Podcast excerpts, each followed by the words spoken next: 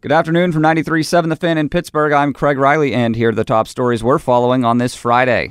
He's had a week now to digest the Steelers drafting his possible successor down the road, and Ben Roethlisberger made it clear to the Cook and Poni Show that he believes the Mason Rudolph pick could have been put to better use. Maybe in the third round, you know, you can get some really good football players that can help this team now. And nothing against Mason. Uh, I, I think he's a great football player. I don't know him personally, but I'm sure he's a great kid.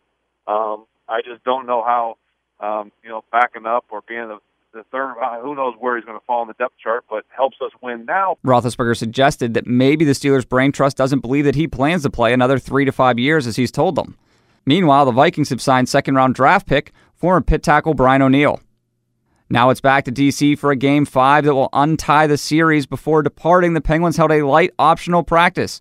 Conor Sheary said they earned their game four win. I mean, as far as the series, I think uh, that was an important game last night. I think we were just all ready to play. We had a uh, high compete level, high work ethic, and I think um, our, our best players played their best. It'll be a 7 o'clock face-off on Saturday night.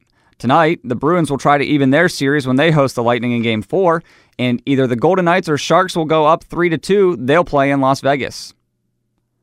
Riding a four game losing streak for the second time already this season, the Pirates open a three game series in Milwaukee. Nick Kingham will oppose Junior Guerra at 8 here on the fan. The Pirates, 17 and 15, open the series in fourth place, two games in back of the first place Brewers. Now, how good are the Brewers?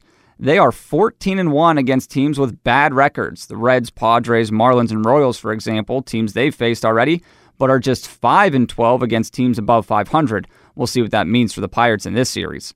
Meanwhile, the Pirates have halted A.J. Schugel's rehab assignment at Indianapolis after six appearances. He's suffering from more shoulder discomfort.